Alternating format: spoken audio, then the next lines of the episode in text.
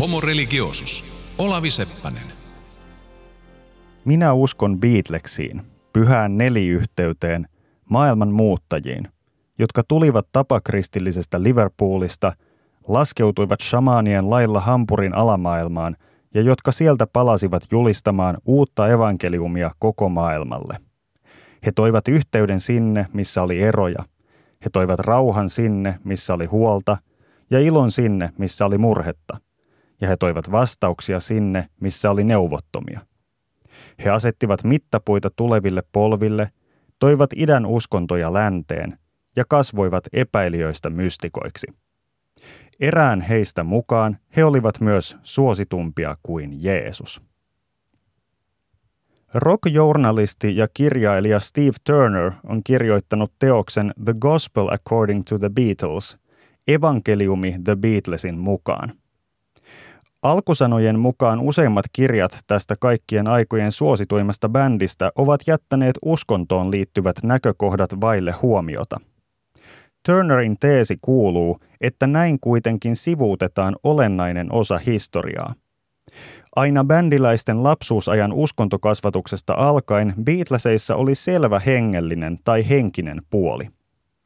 Tämä on näkynyt heidän henkilökohtaisissa kokemuksissaan ja teoksissaan – sekä hyvinkin paljon siinä tavassa, jolla suuri yleisö otti heidät vastaan.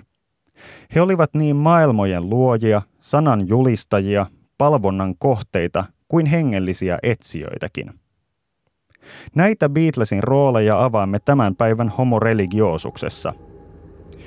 Uskonnollisen sukellusveneen kyydissä myös teologi, Oulun kaupungin viestintäjohtaja Mikko Salmi. Muistatko milloin tutustuit Beatlesiin ensimmäisen kerran ja millainen kokemus se oli? No mä muistan erittäin hyvin, koska se sattui niin, että mä olen käynyt musiikkiluokkia ja, ja seiskaluokan leirikoulu oli semmoinen, että ensimmäistä kertaa päästiin soittamaan bändissä. Ja mulla annettiin mikki käteen ja, ja tota, annettiin Obladi Oblada niminen biisi, että vedä tosta ja, ja tota, mä sytyin heti ja sen jälkeen mä oon pitänyt mikkiä kädessä koko, koko elämäni. Että niin kuin laulaminen, ää, puhuminen, mikä ikinä ilmasullinen on, mulla on hirveän tärkeää ja oikeastaan Beatles niin kuin käynnisti tämän homman. Niin ikään hyttiin kapusi kirjailija, suomentaja Kiira Poutanen. Jos mä sanon sanat The Beatles, niin millaisia asioita ensimmäisenä nousee sulle mieleen? Uh, the Beatles. Paljon juttuja nousee mieleen, mutta ensimmäisenä pakko myöntää, että mun isä, ehkä niin kuin yksi suurimpia Beatles-faneja, ja tota, just sitä ikäpolvea, että tota, jotenkin se iskeytyi häneen kovasti se musiikki silloin. Jotenkin mulla, mulla tulee mieleen ehkä semmoinen kuva niin kuin mun isästä sen omassa huoneessa Savonlinnassa, missä se on syntynyt. Ja siellä – kun se on kuvaillut sitä jotenkin niin voimakkaasti, että miten se ensimmäisen kerran kuuli Beatlesia omassa huoneessa, laittoi sen levyn, levyn soimaan ja sanoi, että se oli niin kuin jotenkin ihan tajunnan räjäyttävä kokemus siitä, että miten tällaista voi olla, että tämä musiikki voi olla tällaista. Niin semmoinen, niin kuin se on tehnyt muuhun suuren vaikutuksen silloin pienenä, kun mä oon kuullut sitä. Jotenkin siitä on se, se on niin kuin joku semmoinen legenda juttu tavallaan, mitä se kertoo, mutta, mutta ehkä se kertoo myös enemmän niin kuin siitä Beatlesin niin kuin merkityksestä ennen, ennen kaikkea tolle sukupolvelle niin kuin baby boom. No sä oot suomentanut tällaisen Steve Turnerin kirjan kuin The Gospel According to the Beatles, jossa että kuvataan erityisesti hengellisten tai henkisten aspektiensa kautta.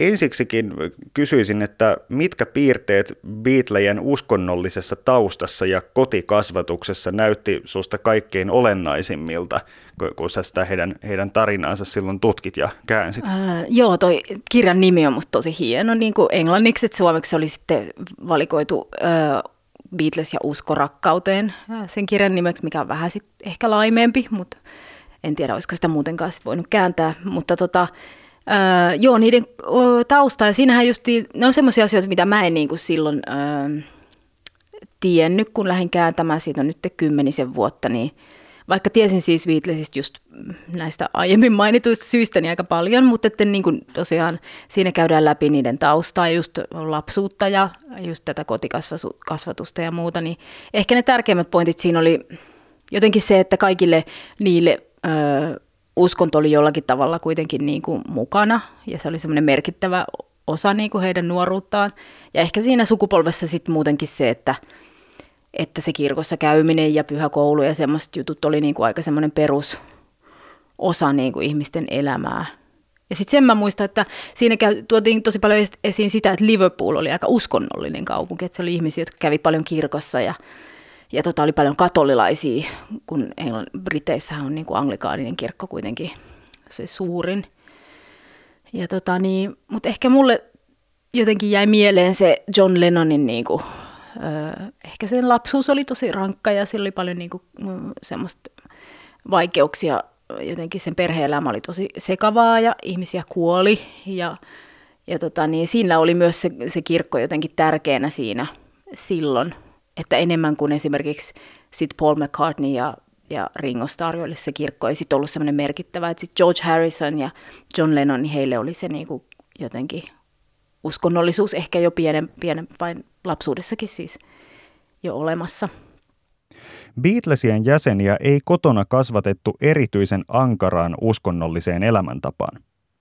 Englantilainen kristinusko tuntui heistä lähinnä tylsältä ja ilmeettömältä, mutta toisaalta kirkko tarjosi vapaa-ajan toimintaa, johon nämäkin pojat osallistuivat mielellään. Hengen elämyksiä tuli kuitenkin vastaan kirkon ulkopuolella. John Lennon ja George Harrison kokivat jo lapsuudessaan asioita, joita he myöhemmin kuvasivat mystisiksi. John, ollessaan vuorilla kävelyllä tätinsä kanssa, kohtasi huimaavan täyttymyksen tunteen, jota hän kuvasi seuraavasti. Yhtäkkiä maa ja kanervat pettivät jalkojeni alta. Kaukana näin vuoren ja päälleni vyöryi valtava tunne. Ajattelin, nyt tapahtuu jotakin. Mitä tämä on? Tästä ihmiset puhuvat. Tämä tunne saa ihmiset maalaamaan ja kirjoittamaan. George taas muisti tunteneensa joskus, että hän oli yhtä aikaa mitätön ja pieni sekä niin suuri, että ylsi syleilemään koko maailmaa. Äärimmäisiä vastakohtia sekoittava elämys pelotti häntä lapsena, ja hän pystyi asettamaan sen ymmärrettävään kontekstiin vasta vuosikausia myöhemmin meditoimiseen perehtyessään. Oliko tässä jo viitteitä siitä, että poikien edessä häämötti ura jonkinlaisina hengenmiehinä? Ehkä, mutta yleensä sellaisiksi ei tulla ohikiitävän mystisen elämyksen kautta, vaan tarvitaan lisäksi initiaatio. Initiaatio on erityinen elämän vaihe, johon voi kuulua ankariakin kokemuksia. Raamatun kertomuksissa tätä kuvaa esimerkiksi Jeesuksen viettämät 40 päivää autiomaassa – jossa saatana testasi, onko hänestä mihinkään.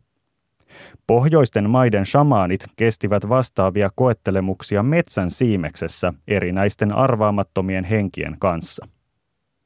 Beatlet kävivät uransa alussa läpi vaiheen, jossa hekin matkustivat alamaailmaan, nimittäin Hampurin sellaiseen. Shamaanin initiaatio on useissa traditioissa pelottava ja epämukava kokemus, mitä Beatlesin Hampurin kierroksesta ei suoranaisesti voi sanoa.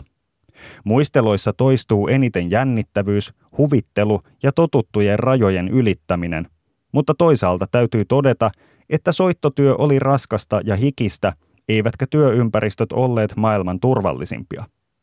Klubit ja kapakat sijaitsivat huorien ja hämärämiesten kansoittamilla kaduilla, esimerkiksi kuuluisan Reeperbaanin varrella.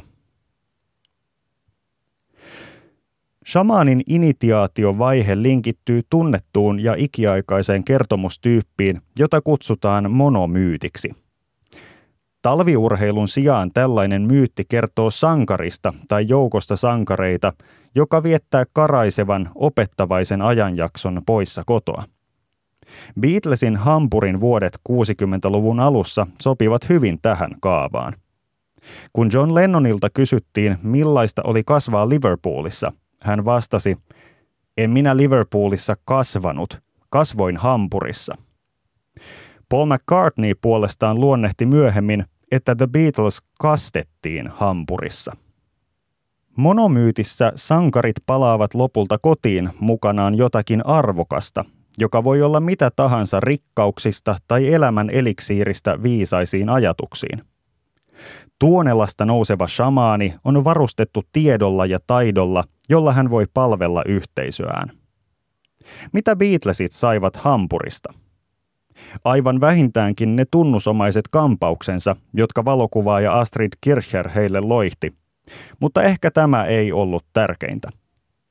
Ennen kaikkea he saivat sieltä tuhansien tuntien live-esiintymiskokemuksen. Monet varmaan muistavat toimittaja kirjailija Malcolm Gladwellin pyöristyksen, että 10 000 tuntia harjoitusta tekee mestarin alalla kuin alalla. Hän käyttikin esimerkkinä juuri Beatlesin Hampurin kokemuksia. Vuoden 1962 lopussa Beatlet palasivat Englantiin. Initiaatio oli suoritettu. Mutta tuskinpa kukaan ajatteli asiaa silloin näillä sanoilla, saatika tiesi millaiseen tehtävään bändi oli vihitty. Se kuitenkin kävi pian ilmi. Homo religiosus. Olavi Seppänen. Hampurin aikoja seurasi yhteiskunnallinen ilmiö, jolla ei ole ollut vertaista esiintyvien taiteilijoiden ja viihdyttäjien historiassa – Ratkaisevan kipinän sille antoi Beatlesin ensimmäinen hittikappale Please Please Me ja samanniminen esikoisalbumi. Beatlemania, jota voisi kutsua myös Beatlesin palvonnaksi, oli voimakkaimmillaan vuodesta 1963 vuoteen 1966, eikä se sen jälkeenkään suinkaan kadonnut. Mitä Beatlemaniassa tapahtui? Beatles-fanit joista merkittävä osa oli nuoria tyttöjä, menivät bändin äärellä omituisiin mielentiloihin. Sosiologi Barbara Ehrenreich kollegoineen kirjoittaa, että tytöt saattoivat kastella housunsa tai menettää tajuntansa. Vain pieni osa faneista pääsi ikinä huutoetäisyydelle. Mutta jos sattui olemaan samassa konserttipaikassa tai edes saman korttelin alueella Beatlesien kanssa – Sopiva reaktio oli nyyhkyttää hillittömästi ja huutaa minä kuolen, minä kuolen, tai hokea suosikki Beatlensä nimeä. Hello? I missed you this weekend. I have a big surprise for you. Can you keep a secret? Do you think your friends are going to be jealous when they find out you're going to see the Beatles on Sunday at Shea Stadium? What? You heard me.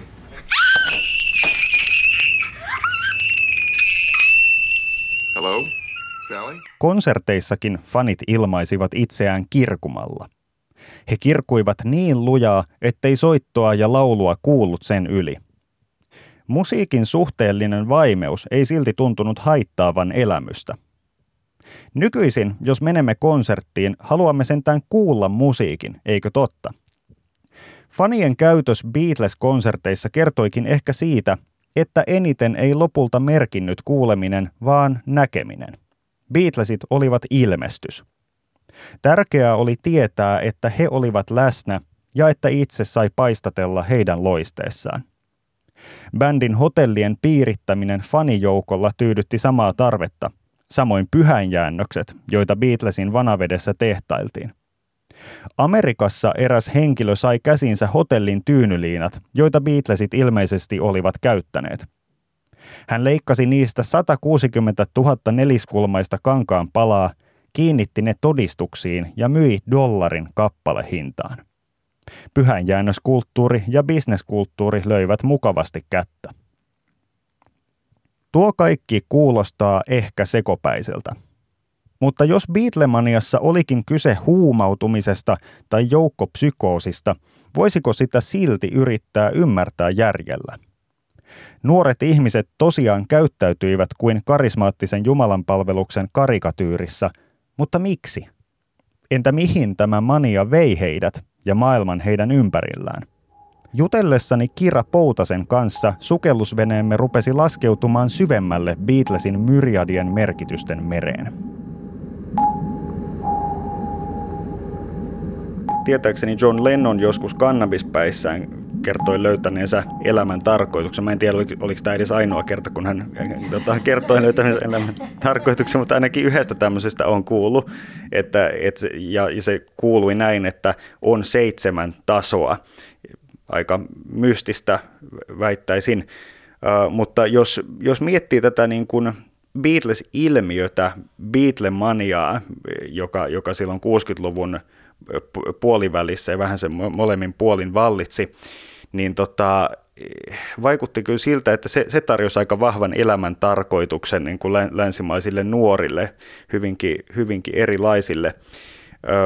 Miten, miten sä luonnehtisit tätä, mikä se, mikä se ikään kuin tarkoitus tai kipinä oli, minkä nämä 60-luvun nuoret löysi tästä bändistä ja sen seuraamisesta? No mä pelästyin, että sä kysyt multa, mikä on elämän tarkoitus, että, että kuinka monta tasoa siinä on.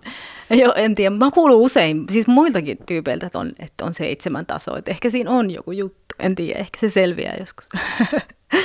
en tiedä, mutta tota, niin, niin, se 60-luvun ehkä just pitäisi kysyä siltä sukupolvelta, että mikä siinä on, koska sitä on tietenkin, voi analysoida tälleen, mutta ei ehkä ihan niin kuin täysin pysty itse hahmottamaan sitä, mutta mä olettaisin, että se oli niin kuin nimenomaan se, että tavallaan 40-50-luvun aika olisi kuitenkin semmoista, että pitää elää kunnollisesti ja kaikilla on tavallaan se tietty kuva tulee mieleen niin kuin Mad Men-sarjan jotenkin se, semmoinen kiiltokuva perhe ja semmoinen, että käydään kirkossa ja isä on töissä ja äiti on kotona, että tämmöisiä juttuja. Ja sitten yhtäkkiä niin kuin 60-luvun se, se semmoinen koko jotenkin energia, mikä niin kuin lähti kyseenalaistamaan koko sitä juttua, että mikä nyt on niin kuin tämän uuden sukupolven tavallaan näkemys koko tästä jutusta, että miten tätä hommaa vedetään.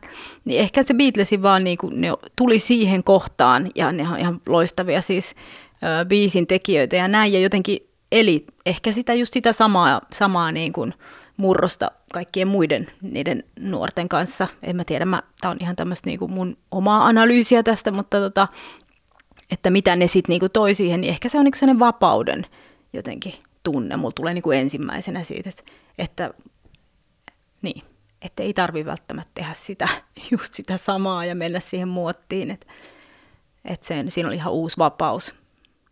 Voisi sanoa, että Beatles teki yleisellä tasolla saman tempun kuin kaikki seuraajia houkuttelevat ja tulevaisuuden toivoa luovat ihmiset. He muuttivat käsitystä siitä, mikä maailmassa ylipäänsä on mahdollista. Jos he eivät aluksi availleetkaan ovia metafyysisesti tuonpuoleisiin tiloihin – niin vähintään he viitoittivat tietä toisenlaiseen sosiaaliseen todellisuuteen. He tarjosivat maallisen maailman, joka oli kuitenkin laadultaan ennen tuntematon. Yleensä sellainen riittää loistavasti keräämään kokoon uskovaisten joukon. Jos sovittelemme päähämme sosiologin linssit, näemme monia uusia mahdollisuuksia, joita Beatles-ilmiö avasi. Jotkut niistä koskivat erityisesti naisten elämää – Beatlemaniaa leimasi nuorten naisten paljous, mikä ei ollut massaliikkeille suinkaan tavallista ennen 60-lukua. Barbara Ehrenreich on kirjoittanut Beatlesin merkityksestä nimenomaan tytöille, jotka löysivät esimerkiksi uusia tapoja ilmaista omaa seksuaalisuuttaan. Nuoret saattoivat sanoa, että tykkäävät Beatleseista, koska nämä ovat seksikkäitä. Sellaista ei julkisesti ollut ennen puhuttu, koska seksuaalisuutta oli pidetty melkoisena tabuna. Länsimaissahan tästä on voinut luontevasti syyttää kristinuskoa. Mikko Salmenkin kanssa vaihdoin sanasen uskonnon, popmusiikin ja seksuaalisuuden vuorovaikutuksesta. Ehkä yksi syy, minkä takia populaarimusiikki ja kulttuuri asemoitui kristinuskon haastajaksi aikoinaan, oli se, että se vaikutti enemmän hyväksyvän tämmöiset eroottiset tunteet ja ilmaisutavat. Näetkö sä, että 60-luvulta alkanut pop-vallankumous olisi jollakin tavalla muovannut erotiikan asemaa kristinuskossa? No ainakin se olisi saanut muokata vähän enemmänkin. Että tota, totta kai siihen, siihen tuli samaan kohtaan tuli e-pilleri myös, että, että se tavallaan vaikutti varmaan siihen, siihen historia. Tavallaan vapaa seksuaalisuus oli mahdollista ilman niin kuin lisääntymistä, siis, ja joka, joka niin kuin vapautti monella tavalla niin kuin ihmisten semmoisia – ää, ahtaita tunteita. Toki tuli myös paljon lieveilmiöitä, jotka olisivat niin kuin myös valitettavia.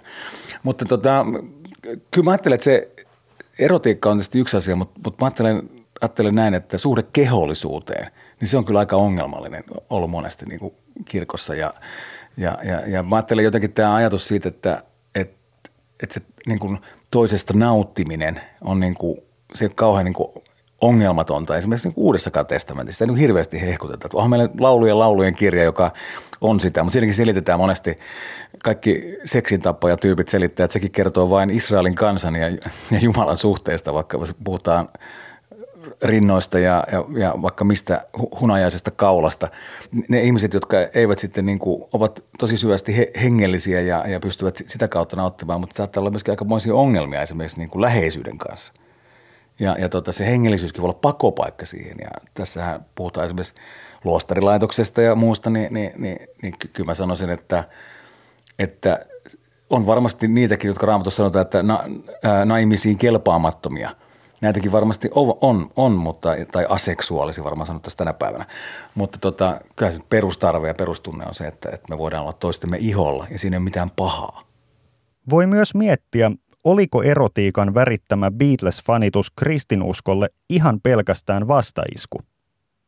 Tietoisesti sitä ehkä ajateltiin lähinnä niin, vaikka samalla se tuo mieleen myös kristinuskossa tunnettuja Jumalan palvonnan piirteitä – Seksuaaliset kielikuvat ja ajatus Jumalan rakastamisesta puolison tavoin eivät olleet tavattomia antiikin ja keskiajan mystiikassa.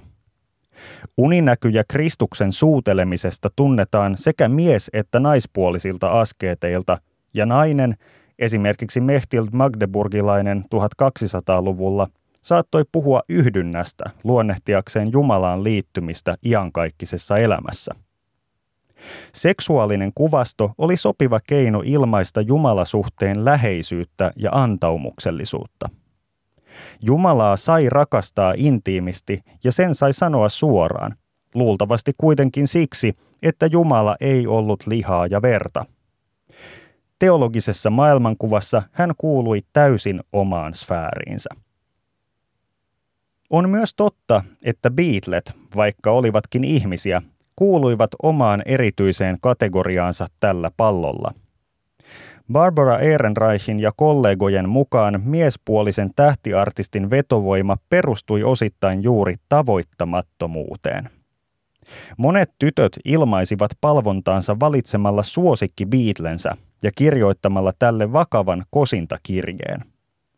Samalla kaikki tiesivät, ettei kukaan voinut realistisesti toivoa avioliittoa Beatlen kanssa. Rocktähteä saattoi rakastaa ei-välineellisesti, hänen itsensä takia ja täydellä antaumuksella. Hän oli tällaisessa vertauskuvallisessa mielessä tuonpuoleinen olento. Rakastamalla Beatleja etäältä nuoret tytöt saattoivat ilmaista tuntemuksia, joita muuten ei ollut mahdollista tai hyväksyttyä ilmaista. Suosikki Beatle oli turvallisempi kohde kuin kuka tahansa kulman kundi – mutta kiihkeässä rakkaudessaan fanit saattoivat myös kaivata jotakin, mitä omanvertaisten olentojen rakastamisella ei olisi edes voinut saavuttaa. Hieman samaan tapaan kuin Jumalaa rakastavat mystikot. Eräs fani Mainin Orlandosta muistelikin teini-iän mielentilojaan sanoen, ettei halunnut mennä sänkyyn Paul McCartneyn kanssa, mutta halusi olla kuin Beatlet, jotakin elämää suurempaa. Beatlesit itse eivät välttämättä ajatelleet olevansa suurempia kuin elämä. Mutta John Lennonin mukaan he olivat suositumpia kuin Jeesus, joka taas monien maailmankuvassa oli yhtä kuin elämä. Varsinkin Amerikassa tämä Johnin väite vuodelta 1966 aiheutti ankaran vastareaktion.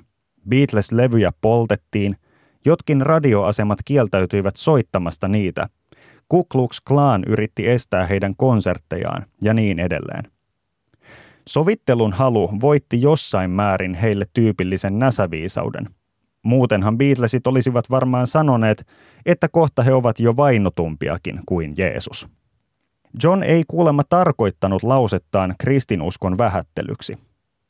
Oli asia miten oli, ainakin se toimi kuvauksena Beatlesin kulttuurisesta roolista – Rockmuusikot ja Jeesus olivat tietyssä mielessä samalla alalla.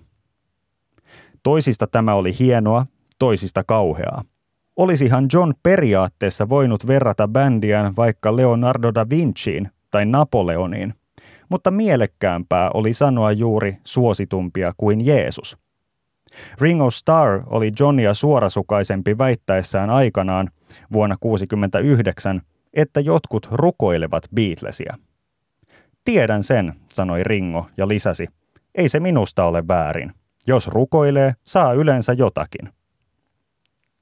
Kaikkia teologiset rinnastukset Beatlesin yhteydessä eivät häirinneet. Päinvastoin jotkut ottivat ne vastaan innokkaasti ja rupesivat keksimään omiaankin. Mikko Salmi vaikutti pappismiehenä sopivalta kommentoimaan tällaista puhetapaa. Jos mietitään tämmöistä, tämmöistä tota quotea, mikä mulla on täällä ylhäällä psykologi Timothy Leariltä – vuonna 1967 hän sanoi, että kuinka älykäs ja odottamaton ja silti tyypillinen päätös Jumalalta onkaan lähettää viestinsä tähän aikaan neljän liverpoolilaismiehen sähköisten soittimien kautta. Niin tota, onko susta luontevaa nähdä Beatlesit Jumalan viestin tuojina ja, ja jos on, niin äh, mistä se sitten johtuu? Niin, jos ajatellaan vaikka Lutteria, niin kyllähän hän puhuu paljon siitä, että musiikki on Jumalan lahjoista kaikista paras. Ja, ja tokihan sitten hän tuolla, tuolla tota, taivaassa varmaan mietiskelee, että mitkä olisi parhaat sanansaattajat ja muut. Ja, ja tota, kyllä mä ajattelen, mä itse ajattelen hengellisyydestä niin, että mä en olisi varmaan kristitty ilman musiikkia. Että mulle, mulle tavallaan puhuttu sana ei oikein mene perille. Se on, jotenkin tulee semmoinen, semmoinen kalvo jotenkin eteen, semmoinen älyllinen ke, kelmu. Ja, mutta musiikki menee sen läpi. Ja, ja kyllä mä ajattelen, että Beatles niin kuin omalla tavalla on semmoinen, joka, joka aika vastaan sanomatta menee ihon alle. Ja, ja, ja omalla tavallaan on tosi vahva lähettiläs, miten se nyt ikinä halutaankaan sanoa. Tietenkin mä ajattelen näin, että, että musiikki niin kuin ilmaisuvoimana, varsinkin populaarimusiikki, on taas sitten semmoista, joka niin kuin herättää tunteita, on tavallaan elämän muoto ja ilmiö. Se on paljon enemmän kuin pelkkää musiikkia.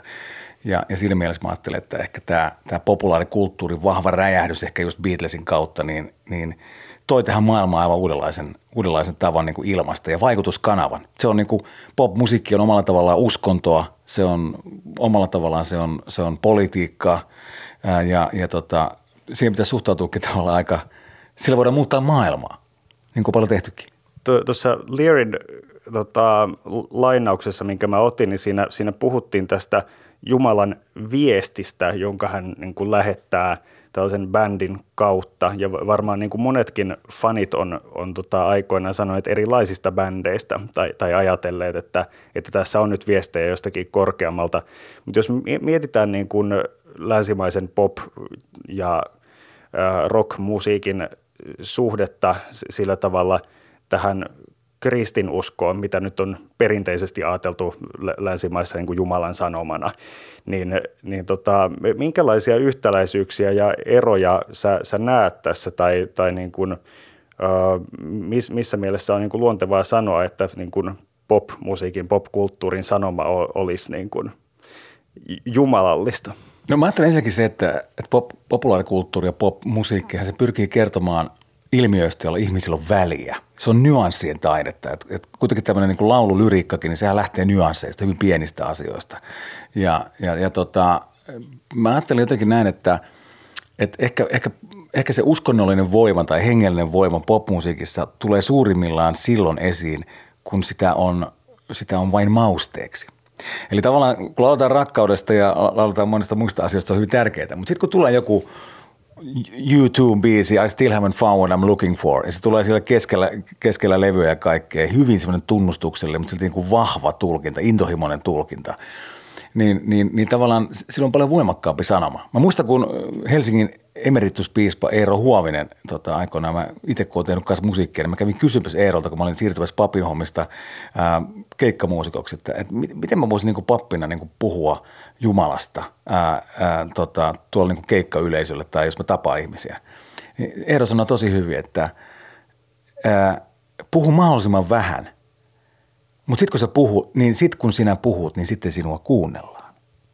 Ja ehkä tämä on niinku siis semmoisen niinku, gospel-musiikin ongelma, että, että tavallaan mulla ainakin menee vähän korvat tukkoon, kun mä oon kuunnellut 12 biisiä Jeesuksesta. Että se, se, se, se ei ole koko elämän kuva pop, popmusiikki on mielestäni rehellisemmin koko elämän kuva kuin vaikkapa gospelmusiikki. Kyllähän me eletään täällä maailmassa. Me, me voidaan niin olla elämän kielteisiä ja se on joskus musta tuntuu gospelmusiikissa vähän ongelma. Homo religiosus. Olavi Seppänen. Olivatko Beatlesit Jeesuksen paremmin pärjääviä kollegoja tai Jumalan viestintuojia? Näihin kysymyksiin ei helposti vastata, mutta järisyttävän Beatlemanian polttoaineena on aivan ilmeisesti ollut jonkinlainen ilosanoma. Steve Turner käytti Beatles-kirjansa nimessä sanaa gospel, evankeliumi. Mutta mitä tämä yhtye tarkalleen ottaen saarnasi? Kysymystä kannattaa tietysti lähestyä monelta kantilta. Beatlesin lauluista voisi halutessaan poimia vaikka kuinka paljon erilaisia kuolemattomia säkeitä, jotka joko neuvovat tai ihan vain mainitsevat jotakin olennaista elämästä. Miten olisi All You Need Is Love? Tai The Love You Take is Equal to the Love You Make? Paljon Beatlesit lauloivat tietenkin rakkaudesta, mikä oli sinänsä tavallista pop-yhtyeille – Ringo Starr on nimittänyt sitä Beatlesin perussanomaksi, eikä ihme. Ajatellaanpa, että vuodesta 1962 vuoteen 1965 bändi äänitti sata laulua. Niistä 86 käsittelee nimenomaan rakkautta ja suurin osa muistakin viittaa rakkauteen jossain määrin. Rakkauskeskeisyys nousi puheenaiheeksi myös Kira Poutasen kanssa – Tämä eh, Ringo Starr sitten taas sanoi ihan suoraviivaisesti näin, että Beatlesien perussanoma oli rakkaus. No rakkaus on to- todella, todella iso sana ja monimerkityksinen. Ehkä tota, tekisi mieli miettiä tarkemmin, että minkälaista rakkautta Beatles edusti, millä tavoilla he toivat sitten sitä esiin? No niin, siinä on just, ö, ehkä just tämä, että se alussa lähdettiin niinku rakkauslauluista, ihan semmoisista perus ää, niin sanotukset tosi yksinkertaisia ja sellaisia, ja sitten siirrytty tavallaan siihen semmoiseen niin kuin, ää, suurempaan henkiseen rakkauteen. Että aika hyvin se mun mielestä on tiivistetty, koska siinähän se, niin kuin, se kattaa tavallaan just nämä molemmat aspektit siinä, että siinä on niin kuin se mm, romanttinen rakkaus, mistä lähdetään tavallaan, ja mikä tuo jotenkin myös ehkä sitä vapautta, koska siis 60-luvunhan se myös niin kuin se... Ää, niin kuin seksuaalisuuden ja just tämmöisen niin kuin avioliiton ja tähän liittyvät asiat, niin jotenkin ne lähti vapautumaan myös sitten ja niin jotenkin se liittyy myös siihen ja sitten lähetty siihen suureen universaaliin rakkauteen, mitä se nyt sitten ikinä onkaan, mutta kuitenkin mikä oli siinä, ehkä se on ollut kuitenkin sitten semmoinen niin kuin kantava juttu siinä koko kaaressa. Tässä mielessä Beatlesit eivät ehkä olleet niin kovin omaperäisiä hengenmiehiä. Jonkinlainen universaali rakkaus on ollut useiden uskonnollisten johtajien suosittelema asenne, ei vähiten Jeesus Nasaretilaisen ja buddhana tunnetun Siddhartha Gautaman. Ehkä tällaiselle viestille on yksinkertaisesti tilausta niin monissa paikoissa ja monina aikoina. Katsotaan tässä kohtaa vaikka Yhdysvaltoihin, missä Beatlemanian alkaessa oli paljon vakavia asioita meneillään. Kiista mustien kansalaisoikeuksien toteuttamisesta kävi kuumana ja väkivaltaisenakin.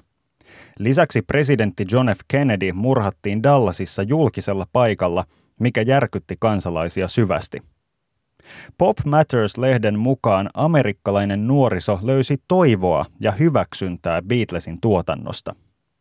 Painavat sosiaaliset ongelmat ja keskustelut jätettiin hetkeksi syrjään kun Beatlesista tuli maan keskeinen huomion aihe.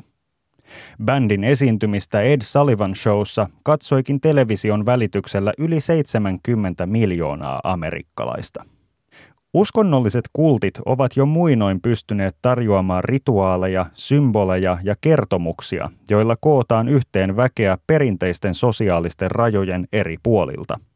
Modernina aikana fanikulttuurista on paljastunut vastaavia mahdollisuuksia – ja Beatles toi ne esiin voimallisesti, muutenkin kuin vain laulamalla rakkaudesta. Bändi esimerkiksi otti aktiivisen roolin Yhdysvaltain kansalaisoikeusliikkeen tukijoina.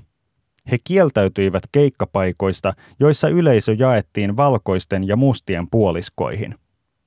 Näin he toimivat yhdistävänä tekijänä yli etnisten rajojen.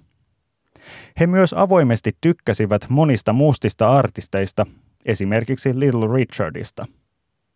Ja jälleen kerran tietyistä mahdottomista asioista tuli mahdollisia. Väylä toiseen todellisuuteen avautui. Pop-tähtien merkitys etiikalle ja politiikalle ei olekaan ollut entisellään Beatlesin jälkeen. Arvovallallaan he pystyivät vaikuttamaan siihen, mitä ihmiset katsovat hyvällä ja mitä pahalla. Sanaa arvojohtajuus ei ehkä ollut keksitty vielä silloin, mutta juuri siitä oli kyse. Kari Peitsamo teki aikoinaan tämmöisen laulun, jossa hän julisti, että ei ole katkera lainkaan, koska uskoo Beatleksiin. Ja, ja tämä uskoa verbi tuntuu tässä pääsevän ihan tämmöiseen teologiseen käyttöön suorastaan. Uskotko sä, Mikko Salmi, johonkin bändiin, ja jos uskot, niin miten se muovaa sua ihmisenä? Tai miten se näkyy susta? Joo, kyllä mä tietysti uskon ja varsinkin toivon, toivon että he muuttaa maailmaa. Että mä oon varmaan sellainen Mikael Jungnermainen toivovainen enemmän kuin uskovainen. Mutta tota, kyllä tietenkin irlantilainen U2, U2 näin niin kuin suomeksi, niin on semmoinen mulle semmoinen bändi, johon mä niin kuin uskon ja, se, se pysäyttää. Mä on pysäyttää se, se tavallaan se niin kuin valtava maailmanparannuksen jano, joka ei kuitenkaan mitään nössöilyä, vaan se on intohimoista, se on voimakasta, se on, se on semmoista, joka niin kuin herättää, herättää musta ainakin hirveän, hirveän niin kuin vahvoja tunteita. Ja, ja tota, jotenkin siinä on semmoinen, semmoinen niin kuin kristityn ihmisen niin kuin esikuvallisuuttakin paljon, vaikka se on vaarallista, kun tiedetään, että U2 ei maksa kunnolla veroja Irlantiin. mutta, että, mutta, mutta jollain tavalla musta, musta me kaivataan niin kuin myöskin esikuvia. Voidaan puhua idoleista, kun sanoo, että se on myöskin epäjumala, mutta, mutta tavallaan, tavallaan siis – mä kuitenkin näen, että Jumala on lähettänyt Jeesuksen maailmaa, jotta, jotta hän niin kuin paljastaisi ää, itsestänsä jotain Jeesuksen kautta. Niin kyllä mä musta, musta jos mä ajatellaan, että ihmiset on Jumalan kuvia, niin tavallaan ne Jumalan kuvat ikään kuin paljastavat jotain Jumalasta. Ja siinä mielessä mä ajattelen, että, että, että esimerkiksi bändi U2, niin mä uskon siihen, että paljastaa jotain niin kuin siitä hyvyydestä. Ja miten, mihin se, miten se vaikuttaa muuhun, on se, että mä oon kiertänyt maailmaa niiden perässä. Eli mä oon, todella mennyt eri, eri mantereille katsomaan U2 eri ympyröissä. Ja mä oon aina ihailu sitä, miten, miten maailma otetaan haltuun, miten se bändi ottaa maailman haltuun. Kaikki maailman asiat on tota, jotenkin läsnä. Aina tavataan joku pääministeri matkalla. Suomessakin oli tavannut Mari Kiviniemen silloin, kun oli täällä keikalla ja, ja muita. Et, et jotenkin mä arvostan, että se, sillä musiikilla on joku syvempikin, syve, syvempikin taso, eikä se ole mitään pakotettua. Mutta näillä keikoilla mä lähes, lähes poikkeuksetta niin herkistyn samalla tavalla kuin mä herkistyn vaikka, vaikka tota, lasteni kastejuhlassa tai kun Mika Myllylä voitti Naganossa 50 kilometrin hiihdon, niin, niin, niin tota, anteeksi, mutta 30 hiihto, isä, isä mokata tätä hommaa. mutta joka tapauksessa, mä en muuten itse asiassa, tota, mä, nyt täytyy tehdä tarkistaa, toi, oliko se 50 vai 30, musta oli 30. Joo, okay. niin, tota, ää, niin, niin, niin, niin, se menee tavallaan ihon alle, se, se kokemuksellisuus, se on niin, se on niin vahva ja, ja siinä mielessä kyllä, kyllä mä niin uskon, uskon bändiin. Vanhojen rajojen häivyttäminen ihmisten väliltä oli tärkeä osa Beatlesin sanomaa. John Lennonilla oli myöhemmin soolotuotannossaan kappale Imagine, jossa pyydettiin kuvittelemaan, ettei esimerkiksi valtioita tai uskontoja olisi. Maailmasta tulee yhtä, kun ihmisiä erottavat tekijät katoavat. Ja tuossa laulussa se on ilmiselvästi hyvä, tavoiteltava tilanne. Tämän eetoksen kääntöpuolena Beatleja kiinnostivat myös ihmisen sisäiset rajat. Huumeita ei voi jättää käsittelemättä, kun miettii, mistä niin sanottu evankeliumi Beatlesin mukaan kumpusi. Tietoisuuden muuntelu aineiden avulla sopi loogisestikin ajateltuna yhtyeelle, joka teki mahdottomasta mahdollista ja järjettömästä normaalia. Jo lapsena mystisiä kokeneet John ja George tutustuivat hallusinogeeniseen lsd Beatleista ensimmäisinä, tutun hammaslääkärin tarjottua ainetta heille. Ringo kokeili myöhemmin ja Paul viimeiseksi. Mielenkiintoista kyllä, kaikki liittivät kokemuksiinsa uskonnollista tai hengellistä sanastoa. Aiemmin heitä ei ollut kiinnostanut sellainen. Paulin mukaan aine avasi hänen silmänsä ajatukselle, että Jumala on olemassa. Samanlainen kokemus tekisi varmasti kirkonmiehillekin hyvää, Paul lisäsi. George kertoi oivaltaneensa, että kaikki ihmiset ovat jumalallisia. Johnia LSD innosti pohtimaan, mitä Jeesus tarkoitti sanoessaan, että Jumalan valtakunta on sisällämme – ja viittasiko tuo Nasaretin mestari kenties minuuden harhaisuuteen sanoessaan, minä olen isäni ja hän on minussa ja minä teissä? Mm, Joo, niin siinä oli jotenkin semmoinen, että nehän, kun aluksi ne lähti tekemään musiikkia, niin se oli jotenkin sellaista kepeätä ja eihän siinä ollut mitään suurta sanomaa, että ne oli sellaisia rakkauslauluja ja, ja jotenkin äh, se suosio sitten, niin, sitä voisi lähteä analysoimaan, että miten, minkä takia se suosio sitten kuitenkin tuli niin, kuin niin voimakkaasti siinä vaiheessa, mutta, mutta sitten se on jännä niin nähdä, että siinä sitten jotenkin kai sen kautta, että että saavuttaa nuorena, tämä klassinen kuvio, että saavuttaa nuorena tosi paljon ja kaikki tavallaan omat unelmat, mitä on ikinä ollut. Ja saa kuuluisuutta ja rahaa ja kaikki on tavallaan mahdollista, niin sitten tulee se, että, niinku, että mitä nyt. Niin sitten siitä herää tavallaan semmoinen henkinen ö, pohdiskelu, tai ainakin heidän kohdallaan se oli niin kuin näin. Ja jotenkin tuntuu, että ne meni kyllä aika niin kuin samaa tahtia kaikki siinä tiettyyn pisteeseen asti, että, että sitten – huumeet kun tuli mukaan, niin sit siinä lähdettiin vähän niin kuin sit just hakemaan toisia tasoja, jotenkin semmoisen henkisyyden niin kuin näitä äh, jotenkin just eri tasoja. Ja sitten siitä, sitä kautta tavallaan LSDn kautta ja sitä, sitä kautta tuli sitten tämä itämaiset uskonnot sitten mukaan enemmän. Ja ne tuli ennen, ennen kaikkea George Harrisonin kautta alun perin. Matkallaan San Franciscossa vuonna 1967 George Harrison joutui paikallisten hippien piirittämäksi, ja nämä halusivat tehdä hänestä hengellisen johtajansa. Joku joukosta yritti antaa Harrisonille uutta psykedeellistä huumetta, mutta tämä torjui tarjouksen ja sanoi, ettei ole mikään johtaja.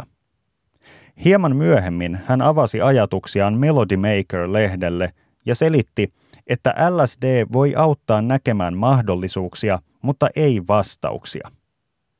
Jos haluaa todella päästä pilveen, se on tehtävä selvinpäin, julisti Harrison. Mystinen kielenkäyttö ainakin sujui kuin vanhalta tekijältä. Lausehan on samaa sarjaa kuin Wittgensteinin Se, joka minut ymmärtää, huomaa lopulta lauseitteni olevan mielettömiä – mutta miten pilveen oli tarkoitus päästä selvin päin? Vastaus löytyi Intian hengellisyyden sokkeloista.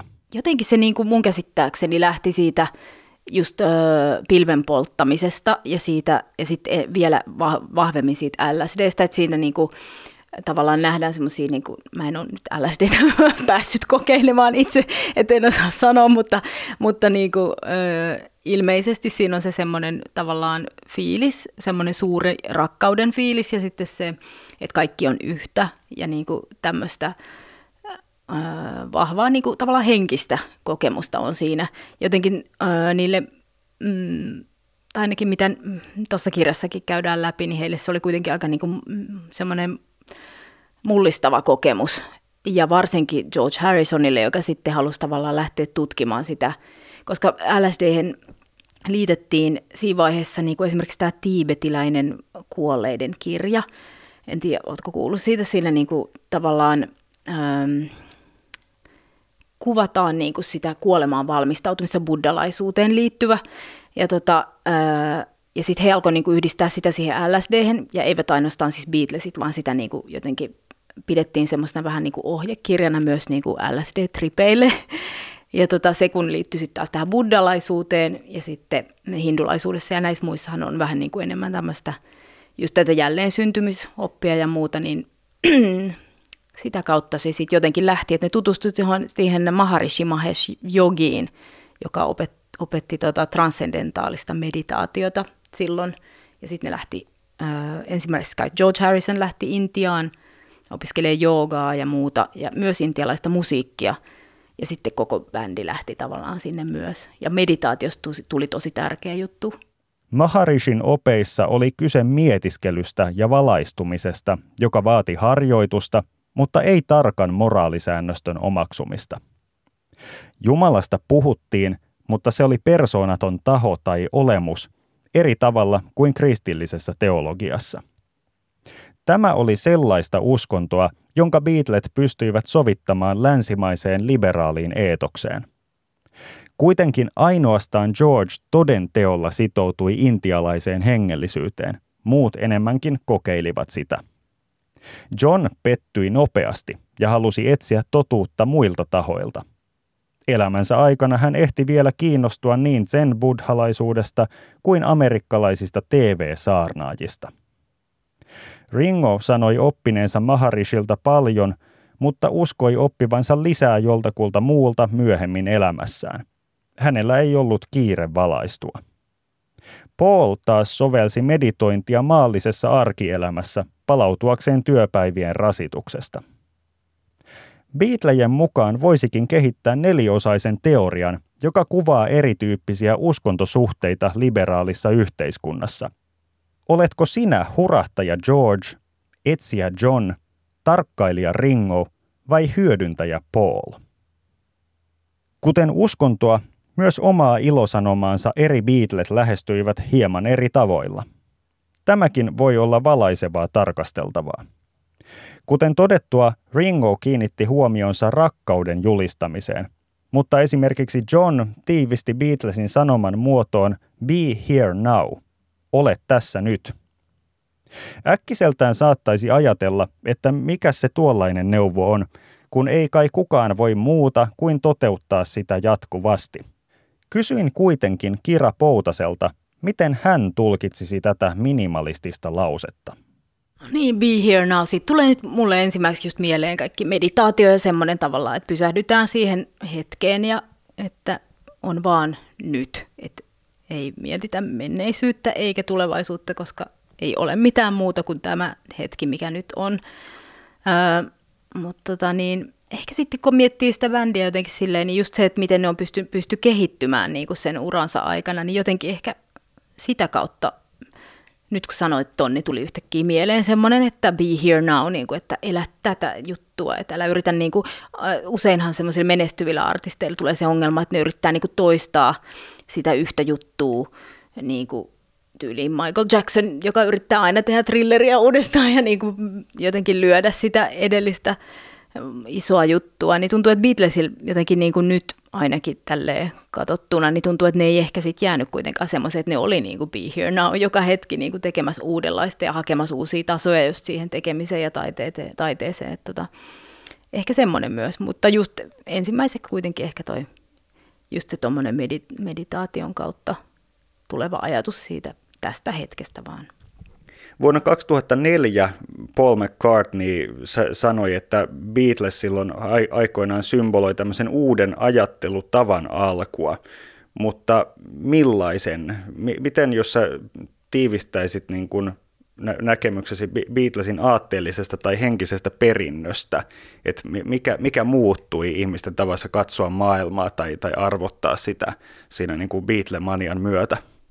Niin, ehkä, ehkä siinä oli just se, että lähdetään kyseenalaistamaan niitä ja just tämä vapaus, mistä mä äsken puhuin, että ne jutut ja sitten, niin sitä on vaikea niin kuin jotenkin sitten täältä niin kuin nykyajasta jotenkin äh, hahmottaa, että miten niin kuin suuri merkitys on sillä. Esimerkiksi että aletaan yhtäkkiä puhua niin kuin itämaisista uskonnoista niin kuin länsimaissa tuolla tavalla ja meditaatiosta. Nykyään puhutaan meditaatiosta niin kuin tosi paljon ja on niin kuin tutkittu sen vaikutuksia ja tälleen, mutta mutta siihen aikaan ilmeisesti ollut niinku ihan silleen, että jooga ja tällaiset on ollut niinku ihan, niinku, ihan uusia ajatuksia.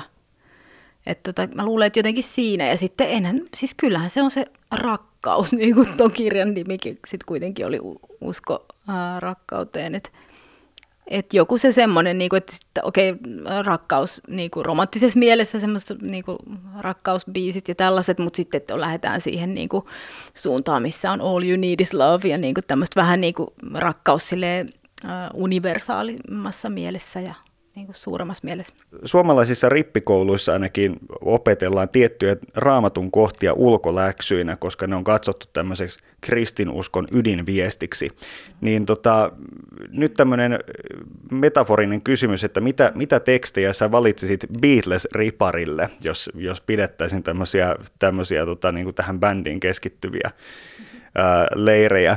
E, eli missä lauluissa sun nähdäksesi Beatlesin elämän katsomus tiivistyy parhaiten ja miksi? Toi kuulostaa pelottavalta toi Beatles, kun Beatles-leiri, jossa mitä siellä tehdään.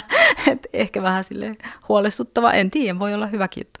Mutta joo, tämä oli musta tosi kiva kysymys ja mä mietin tätä pitkään ja sitten kuuntelin näitä biisejä niin uudestaan ja näin. Ja siis onhan niin nämä tietyt, mitkä ensimmäisenä tulee just mieleen All You Need Is Love ja It Be on mun mielestä ihan loistava jotenkin biisi ja siinä on joku mun mielestä semmoinen tosi syvä semmoinen totuus jollain tavalla just siinä, että ehkä just sitä samaa, be here now, että let it be, niin kuin, että tämä on, niin kuin, että tämä on nyt mitä tämä on tavallaan. Mutta sitten yksi, mikä mulle tuli ähm, tosi vahvasti, kun mä aloin käydä niitä biisejä läpi, oli tämä Within You Without You. Onko tämä se? Joo, Within You Without You. Joo, tämä on se biisi. Ja tässä on niinku sitä itämaista tota, vaikutusta just siinä koko siinä melodiassa ja sitten ilmeisesti myös sitar äh, soi siinä ja tällaista. Ja siinä on mun mielestä siinä on se tavallaan just se, että olemme kaikki yhtä ja rakkaus on tärkeä.